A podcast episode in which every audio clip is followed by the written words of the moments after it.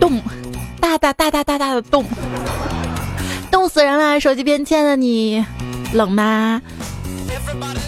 没关系啊，有我，笑话不降温的段子来了，陪着你呀。我是天寒地冻、毛裤加绒的主播彩彩呀。这哪里是降温？这明明现在就是速冻了啊！还说先不要降温，我没有钱买衣服。先不要降温，夏天的衣服反季打折了，我买了一堆都还没有穿呢。为什么我们女生总是想买衣服？因为没有新衣服就等于没有衣服穿呢。望着衣柜里我曾经血拼打下的江山，扔之可惜，穿之傻逼。哎，自从有了二手交易平台，女孩子的包包、鞋子、首饰什么的，也称为固定资产啦。衣服这种东西对于女生来说呢，没有拍照就等于没有穿过，但拍过一次照就等于快没衣服穿了。像小时候买衣服呢，总是要买大一码的，因为长得比较快。在我十四岁那一年，咬牙拿出攒了好几年的压岁钱，买了一双大两号的鞋子，大两个码的裤子。可是万万没有想到，那年开始我就再没发育过。就拿这件吧，嗯，你穿这件显白。我皮肤那么白吗？是显得这件衣服白。买完衣服给钱的时候，从兜里掏出来一双袜子。哎呦，人生重来算了。别说每次我打开衣柜，袜子都像是在开单身派对。我的房间并不是乱七八糟，而是我想向你展示我喜爱的东西啊。其实啊，房子乱点没有关系，乱世佳人嘛。像我们每天早出晚归的那么忙啊，没有时间收拾。早出晚归，想想早起的鸟儿不一定有虫子吃，但一定很困。那天就在家玩游戏，半夜困得不行了，就想趴电脑桌上睡一会儿。刚趴下，突然发现有人来翻我的包，我心想，我假装睡觉，等一下抓他个现行。然后我就一觉睡到了天亮了，一定给我下了迷药了。一般来说，如果熬夜的话啊，第二天要早起，那么睡觉之前呢，总是忍不住去算自己到底能睡多久，能睡几个小时，算完之后就又睡不着了。当你累得抽筋儿又得早起的时候，一闭上眼睛再睁开，天还是黑的啊！惊喜啊！但是，一看时间早上六点，心里简直拔凉拔凉的，让你怀疑人生。而当你意识到自己睡过头的时候，你会被自己的清醒速度所震惊。而通常大多数时间，我都是赶在闹钟响前的一分钟醒来，把闹钟关掉。一段有叫《爱在摇滚的岁月》，说睡眠质量很好，睡眠时间不足。有时候我脾气不好，也是因为没有睡饱。我要睡好的话，可萌了呢。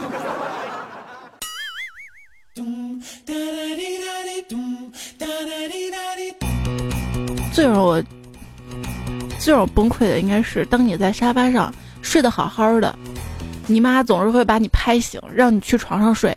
然后你就再也睡不着了，你一肚子火吧还不能发。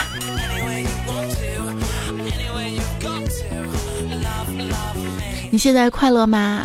研究称睡得好比挣得多更让人快乐，是英国的一项研究调查显示，收入与幸福感的关联不大，收入增加百分之五十只能稍稍的增加幸福感，而较好的睡眠是快乐生活最大的贡献因素。工资大涨跟睡眠相甜，你选哪一个呢？我当然选工资涨了，工资涨了我就有钱买好的床垫，就睡得踏实了。我有钱了，我就可以不用上班，想睡几点睡几点了呀。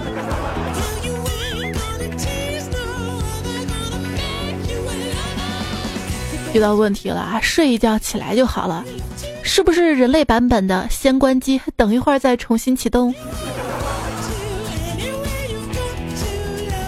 最近啊，迷你彩打开柜子找东西，找不到他想要的玩具的时候，就会把柜门关上，再打开一次，往里面看看。恭喜你习得了人生的要诀之一，重启试试。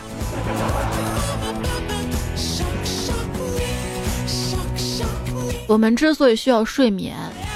那是因为地球没有足够的运算能力来同时运行所有的生物。当同时运行的人口数量过多的时候，地球不得不降低个人的运算速度来减轻负担。这就是人口过万、智商减半的科学依据，同时也解释了战争时期科技迅速发展的原因。所以说，早上起不来不赖我，赖床。不过跟各位夜猫子说一条新闻啊，我早就想说了。生物钟学者示意熬夜，强迫夜猫子型早睡不利于其健康。昼夜节律分子机制研究者、华中科技大学的教授表示，研究显示，早起型就是早睡早起型跟夜猫子型晚睡晚起型的人群，生物钟是有差异的。强迫夜猫子型早起是一件特别痛苦的事情，因为他在不应该醒的时候醒来，不应该睡觉的时候睡觉，对他的健康并不好。我就说我今天早上起这么早啊，整个人就不好了。低质量的勤奋不如高质量的懒惰。现代生活几大背锅侠：拖延癌、水逆、起床气、假期综合症。以上统一可以解释为不想上班。而且我发现饿不饿其实跟吃没吃东西关系并不大。早饭、午饭没有吃，一直在玩手机，那就不饿。刚吃完午饭，工作了半个小时就饿了。熬夜一直玩游戏不饿，熬夜在工作，哎呦，怎么还想吃点东西？啊？吃东西去食堂，杭州的一个中学食堂呢，可以刷脸啦，就不用带饭卡哈。现在科技在进步嘛，像我们公司考勤也刷脸了。那天让我们录入脸的时候。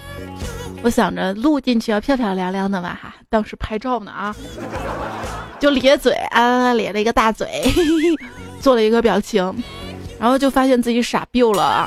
每一次早上上班、下午下班的时候，对着打卡机，我都得哎哎哎咧着嘴，给他大爷笑一个，不然他大爷让你迟到。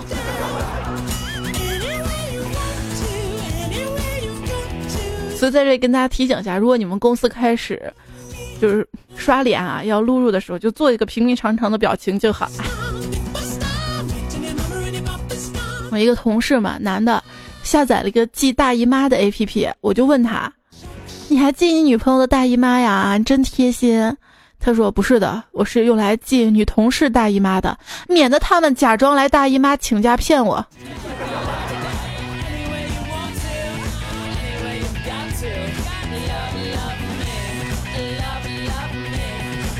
生活不容易，你知道吗？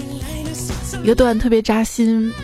你因为没有完成 KPI，被老板骂了一顿，扣了季度奖金，摸摸钱包婉拒了一个刚升职同事一起去聚餐庆祝的邀请，笑着说家里有人等你吃饭。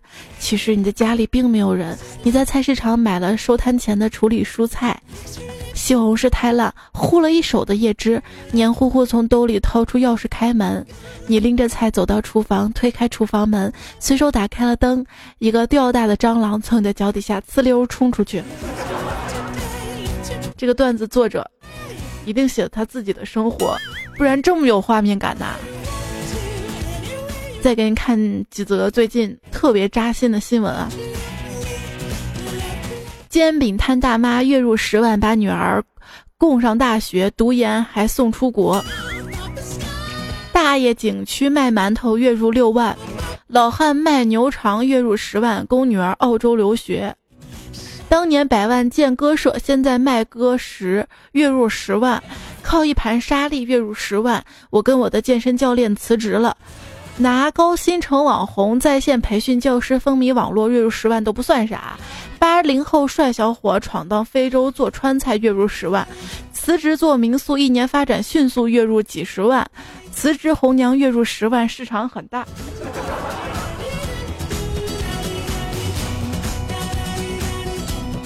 你们交税了吗？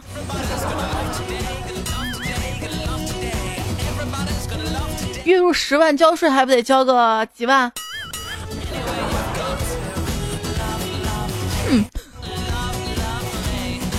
今天还看到一个新闻啊，是一个外卖小哥，他呢今年二十一岁，从二月份开始送餐，现在呢已经是饿了么全国送餐的状元，每个月跑三千六百六十一单。一天呢，平均一百二十多单，月入一万六。他说，今年年底的话，应该能挣十五万左右吧。已经买车了，正准备首付买房呢。是，只要努力啊，只要努力勤奋，那就能挣钱。问题是，在我这儿从来都没有什么苦尽甘来，只有苦不尽，甘偶尔来。所以说，职业不分高低贵贱。可是工资分谁多谁少啊？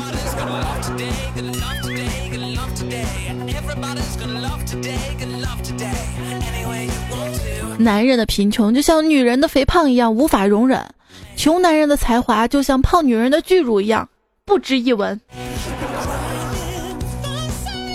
闺蜜开车带我去玩，车上她说：“哎，等一下有两个帅哥要来，你把安全带系上。”我就不解的看着他，我说：“你笨呐！”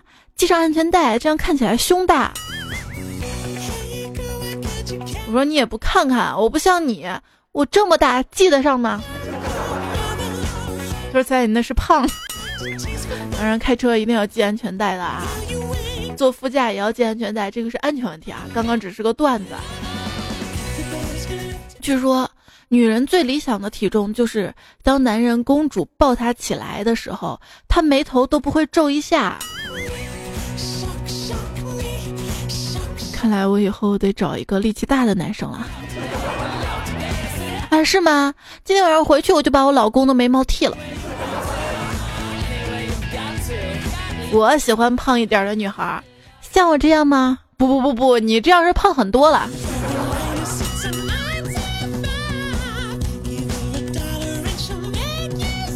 朋友们，想在一分钟以内了解自己所有的缺点吗？你只需要问问你的女朋友。他是不是长胖了？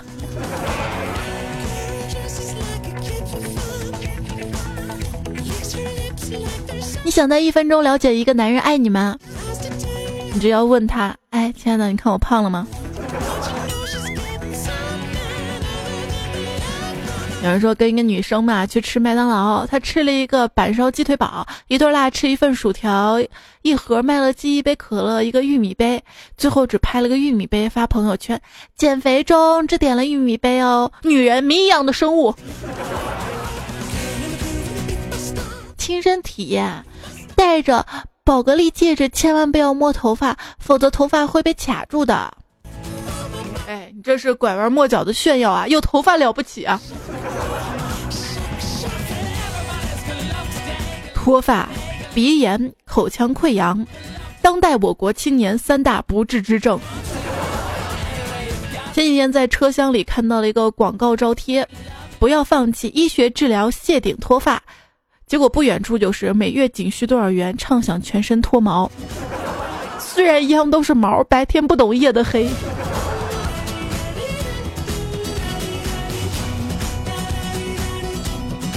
因为掉头发厉害嘛，可能是因为内分泌失调吧，我就去中医院挂了一个专家号嘛，想好好调理调理。挂的内分泌科，一个四十多岁、有些秃顶的男医生接待的我。当他亲切的问我怎么了的时候，看着他那稀稀拉拉几根头发，吞吞吐吐了半天，憋出了一句：“那个大夫，我我失眠。”后来又让我妈。换了一家医院陪我去看脱发，医生给我开了药，让我少熬夜，少吃油腻甜食。刚回到家，我妈就说：“你以后别熬夜了。”我说：“好。”我妈说：“那今天晚上吃素吧，啊，冰箱里的蛋糕、冰淇淋也别吃了，省得脱秃了。”我一下就看开了，脱发是多么好的事儿啊！不仅脑门子凉快，还让我随时保持清醒，还省洗发水。我太过分了，居然想治疗它。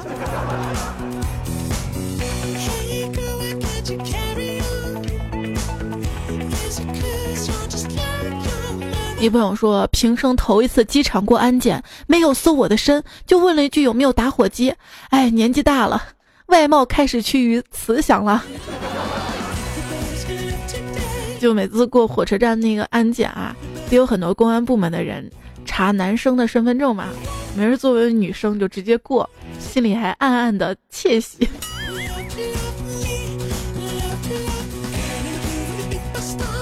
对了，用五笔输入法打字的人越来越老了，你们要珍惜啊！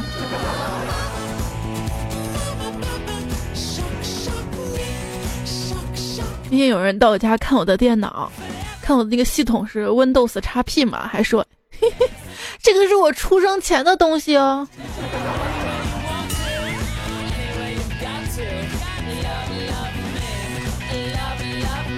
我这日子都过成这损样了。我的后代还没有送机器猫过来，看来我是没有后代了。啊不不不，凡事往好的方面想，也许地球快毁灭了，所以没有未来呢。哎，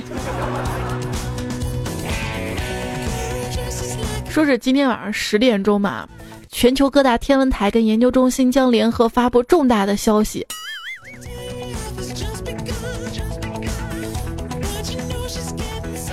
我们还以为地球要爆炸呢，结果结果是引力波。俗话说得好，地球不爆炸，我们不放假。看来还得上班啊！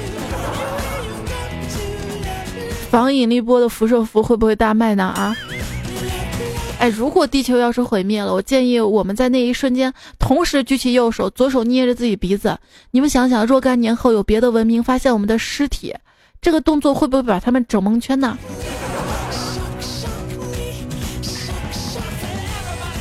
宇宙里没有外星人，这句话就像是捞了一杯海水，然后说海里没有鱼一样。哎，你相信世界是平的吗？我当然不信了，科学不早就证明这是错的吗？可是我相信啊，为什么呀？因为你就是我的世界。假如生活出卖了我，我希望是论斤卖。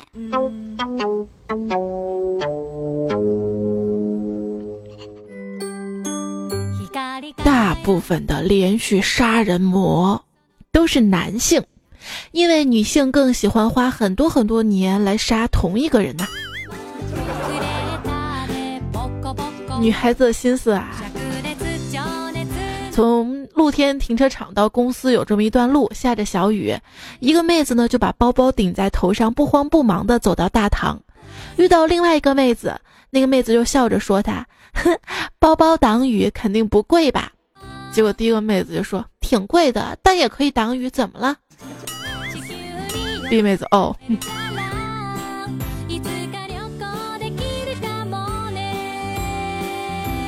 以女生之间日常的对话都是有火药味的啊！最难相处的女生，据说是那种很文艺却又没什么文化的。那不是有点装吗？一个女生的沟通法则：当女人特别柔软的跟你说“亲爱的”，后面内容往往既不亲也不爱。谁说的？那我说嗨，手机边亲爱的你还好吗？那后面的不是挺挺好的吗？还有啊，当一个人跟你说，说完不吹不黑，那么接下来的话不是吹就是黑。跟姐妹一起 diss 别人的时候，每个人都妙语连珠，每一句话都巨好笑，每一次都捧着手机笑到窒息，那种智慧，那种默契，却不能分享出去，哎，真的是太遗憾了啊。这成年人的友谊啊，就是互相挤兑，偶尔商业互吹，并真心的祝愿彼此能找到一份工资高到可以出卖灵魂的工作。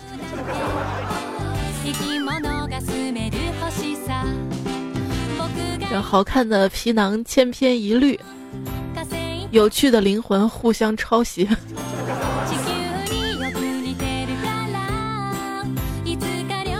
给大家分享几则社交的小礼节啊，首先。发给别人收货地址、电话的时候，能复制文字的别用截图。可是如果我有求人家的话，人家给我一张图片，我也很感激了呀。哎我求你把你那个地址给我，我给你发奖。这种不算，就是我，比如说哪位听众小伙伴们获奖啦，我说把你的地址发给我吧，你别光给我发个地址好吗？姓名电话呢？另外，像电话号码、银行卡号也是一样的，能用文字的不要截图，更不要语音，更别直接甩一张银行卡的照片儿。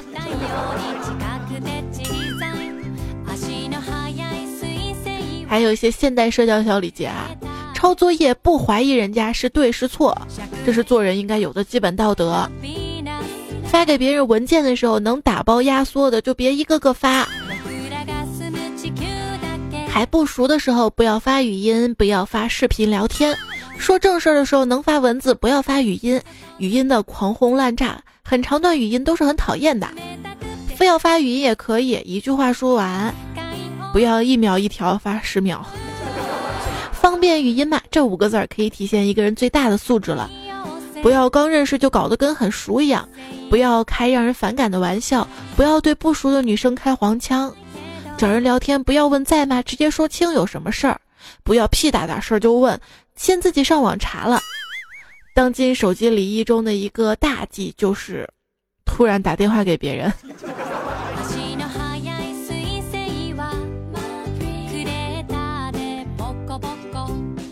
聊天过程中有事儿要忙了，要告诉对方对不起，有时间再聊，我有事儿，不要突然消失。多把你听懂了没换成我讲明白了没。用谢谢你代替谢谢，虽然只是多了一个字儿，但是诚恳很多很多。不要去别人的朋友圈底下说别人家的猫狗丑或者娃丑，这样被骂死打死也是活该的。不要去别人自拍底下说怎么跟真人不符，这样被打死也是合法的。不要人家随便晒个什么旅游美食照就在下面评论你真有钱，虽然人家真的是在炫富。哎，我还要不要脸了？还有啊，聊天时候说哈哈太敷衍了，跟呵呵现在差不多同一个意思了。所以说，至少也要在我的评论里面回一个哈哈哈哈哈哈哈呀。哎，为什么有的人就不爱发朋友圈呢？因为他们不在求偶期。我有一个梦想，我希望全世界所有的网站跟系统的表情包可以通用。在这个社交年代，活得也挺累的啊。比起活得快乐，我们更沉迷于向其他人展示我是快乐的。啊，是这样的啊。很多人呢也不懂得拒绝，不懂拒绝并不能说明你人好，只能说明你很好欺负啊。如果你发现自己有软肋，别着急，先用清水洗两遍，然后红烧、油炸、糖醋、清炖都可以。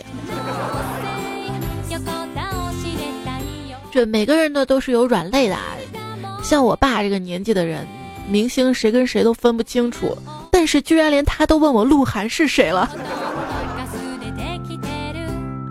为什么要去打扰这样一个连范冰冰跟赵薇都分不清，而且时至今日依然有小燕子来称呼赵薇的老人家的平静生活呀？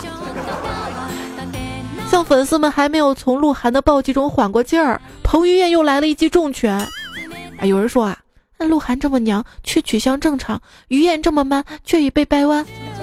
不过这是假的，这是假的啊！彭于晏出柜的这个消息已经得到回应了，是假的，是假的，假的。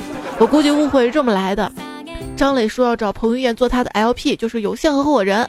旁边有个非金融人士以为 LP 是老婆，出来就说张磊把彭于晏给睡了。现在双十一还有不到一个月，即鹿晗、古天乐、于晏，女人们的老公已经消失了不止一个了啊！像我，我追星从来不看颜值，只会被品质跟才华所吸引。我喜欢高颜值，我平时照照镜子就行了，何必追星呀？各位追星的女孩子们，切记，佛系追星，千手观音，爱好云集，不动真情，小秤在心，永远不平。这个不错，那个也行，心肝宝贝儿换个不停，思维不搞，围观恋情，不磕人设，头脑清醒，泪点没有，跑路最轻。今朝死忠，明日无情，墙头本命，头上青青啊。和稀泥标准台词是：都不容易，理解理解吧。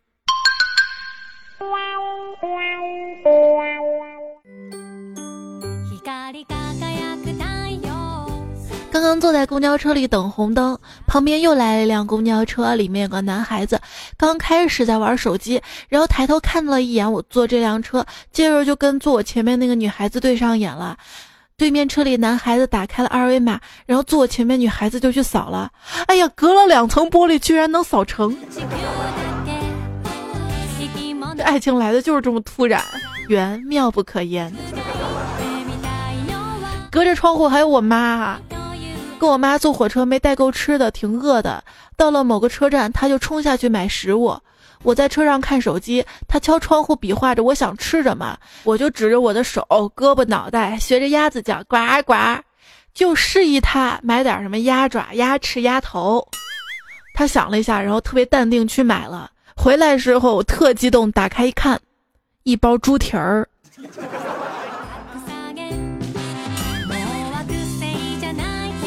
呱呱咯哦，隔着玻璃听不见。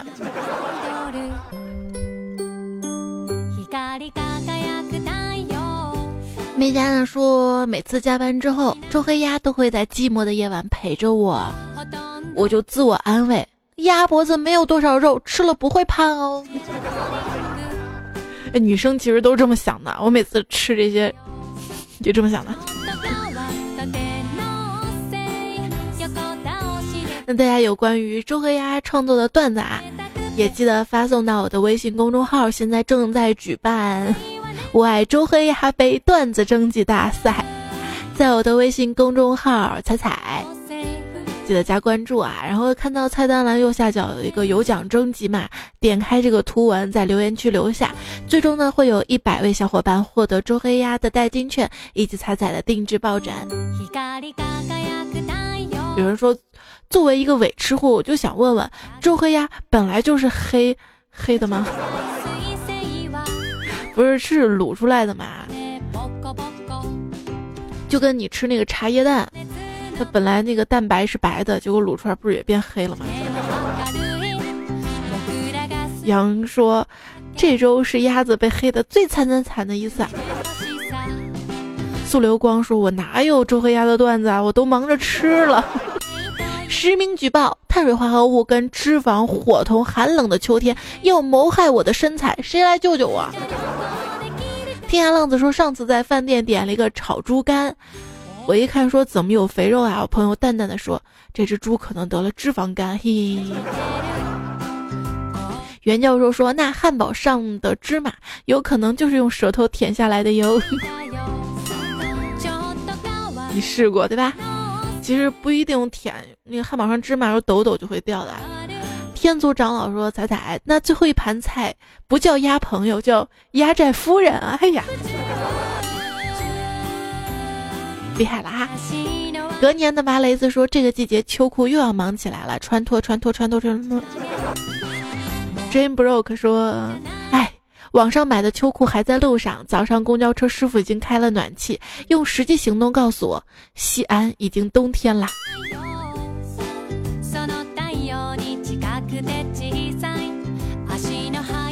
我觉得早上的公交车根本不需要开暖气，开了暖气空调之后反而显得闷，你都那么挤了，而且就这个季节嘛，公交车那个窗户那个水雾啊，珠珠都往下掉的。长时间被挤着站到那儿，确实有些晕和头疼啊。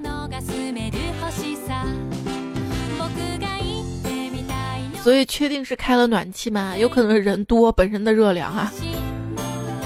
就跟我在录音这个房间里面吧，到我录音的时候根本就不需要开空调了，两台电脑内热量散的。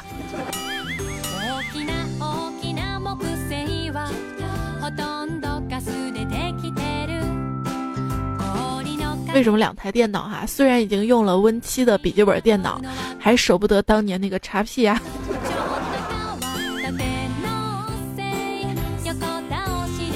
就总觉得用的习惯顺手嘛。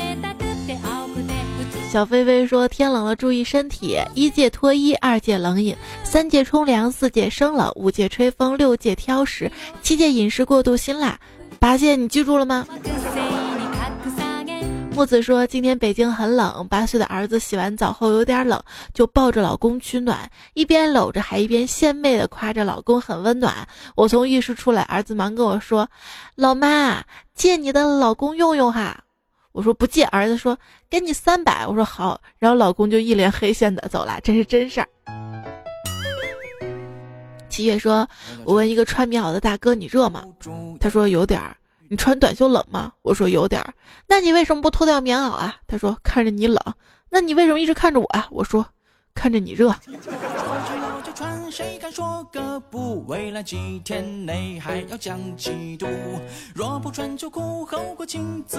喜剧演员的悲剧人生说，广州这里只有两个季节，一个夏天，一个冬天。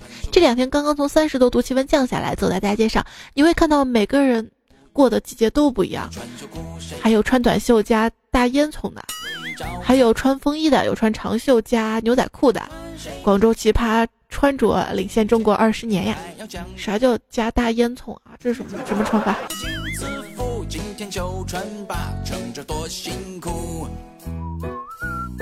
微不足道说，前两天一个南方的朋友说降温了，我问降了几度，他告诉我降了两度呢，都二十八度了。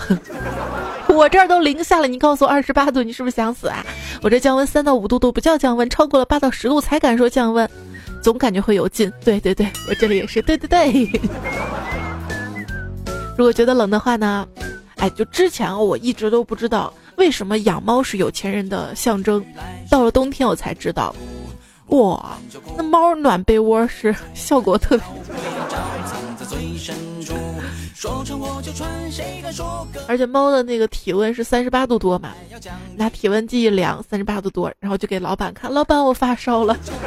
啊，养猫用处太多了哈，把猫放在一个盒子里面，的脚也放到那个盒子里面，可以暖脚。叶小妹说，有人早上做，有人晚上做，有人半夜做，那应该是上厕所呀。现在说密码还好吧？电脑不会记住微博的密码，每次登录都是我密码错误，改密码吧，又说不能跟上次相同，哎，登一次改一次。你知道我为什么不怎么用百度的产品吗？就之前注册了一个账号啊，账号被人盗了，就用我的那个号发了好多什么祛痘啊，还有什么性病广告，然后根本删不完呐。有一天我说干脆删了，把那个号重新用起来吧。他告诉我一天删的那个数量还不能超过那么多。然后再登吧，记不住密码了，就问我还用这个手机号吗？我说不用了，不用他就提示那去申诉吧。我去申诉吧，又申诉不成功。反正。反正就是进入了一个恶性循环啊！那我那个号明明也绑定了邮箱嘛，按道理也是可以改密码的嘛。反正很麻烦，很麻烦，就不用了，不用了。像那个千千静听不是也跟那个百度音乐合作嘛？要登的是百度账号嘛？就因为这个，我从来不用千千静听下歌，登不上去。再注册一个，不注册了，不想再这么麻烦一次。还有那个新浪微博也比较麻烦啊，就是改认证比较麻烦。很多朋友说，你还怎么还不改认证？我改了多少次了？因为我签约的那个公司它不叫喜马拉雅，是喜马拉雅底下的一个分公司，所以我得先证明我所在这个公司就是喜马拉雅，然后还要证明我就是彩彩，反正。反正几次我改认证都通不过哈，我想证明我是段子来了的主播，证明不了。记得当年刚有微博的时候，我只是上传了一张电台的工作证，就成功验证了。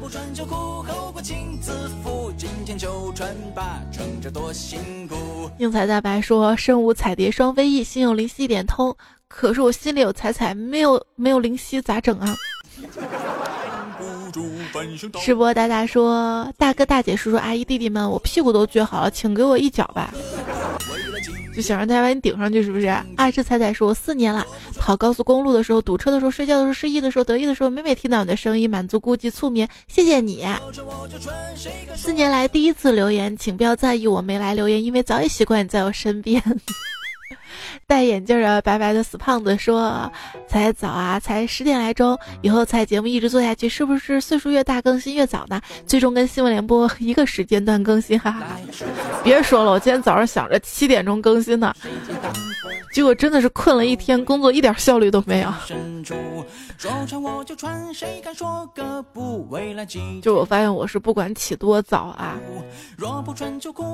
反正节目都这么晚发。”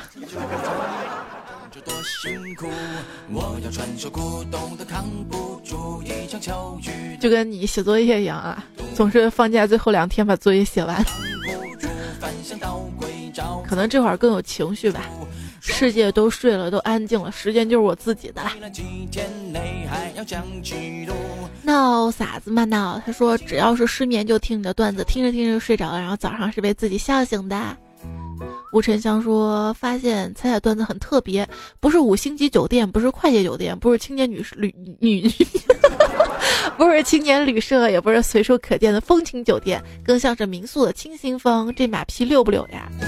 民宿比较麻烦，你知道吗？还得自己打扫。哎，说好不吹不黑的，那今天就吹到这里啊。鸡汤一碗，婚纱好看吗？”穿了就得准备结婚，放暑假舒服吗？要舒服就得期末考试。成为大人可以无限制的熬夜打游戏，自己有钱经济独立，想吃啥吃啥，爽毙了吧？可是成为大人，明明失去的要比得到的多，你还在为没有青春痘沾沾自喜，压根儿没有意识到你再也不会拥有青春。所以说，人生就是不会让你好过。为艾文说。彩彩既是生活简单粗暴，但你又不是生活那样糟心，反而让我们开心坦然的想主动去面对啊。其实今天说了很多丧啊、负能量的一些段子，也是希望大家乐观开朗的对待生活。平时有那么多那么多不开心的事情，我们可能身处的处境没有办法去改变，但是心情真的可以自己去控制。比如说，每次得到你的支持，我就特别特别开心。在今天的节目最后呢，要特别的感谢上一周。在段子来了礼物榜单当中，特别支持我的朋友青稞长梦，第一名，第二名是花开缘起，第三名风中凌乱的小灰灰，独行侠罗夏，还有戴先生，季候风尘坤，蓝色的梦境，愿得一人心，谢谢你们。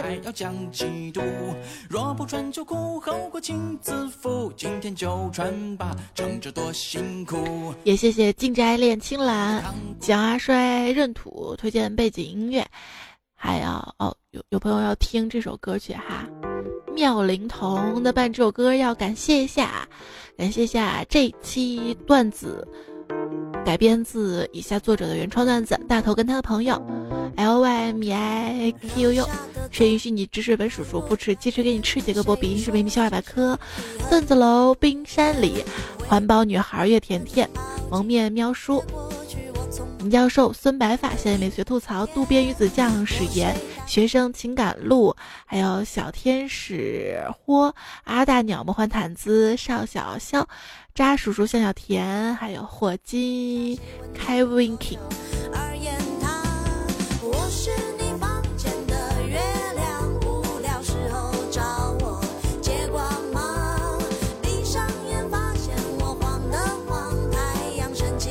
我也希望成为你的小月亮，不过现在真的该睡了，跟你说晚安啦！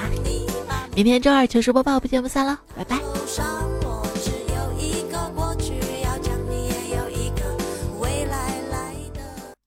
事情做不好，可能是因为方法不对，这个时候要沉下来摸索，只要方法对了，就可能发现原来是自己能力不行。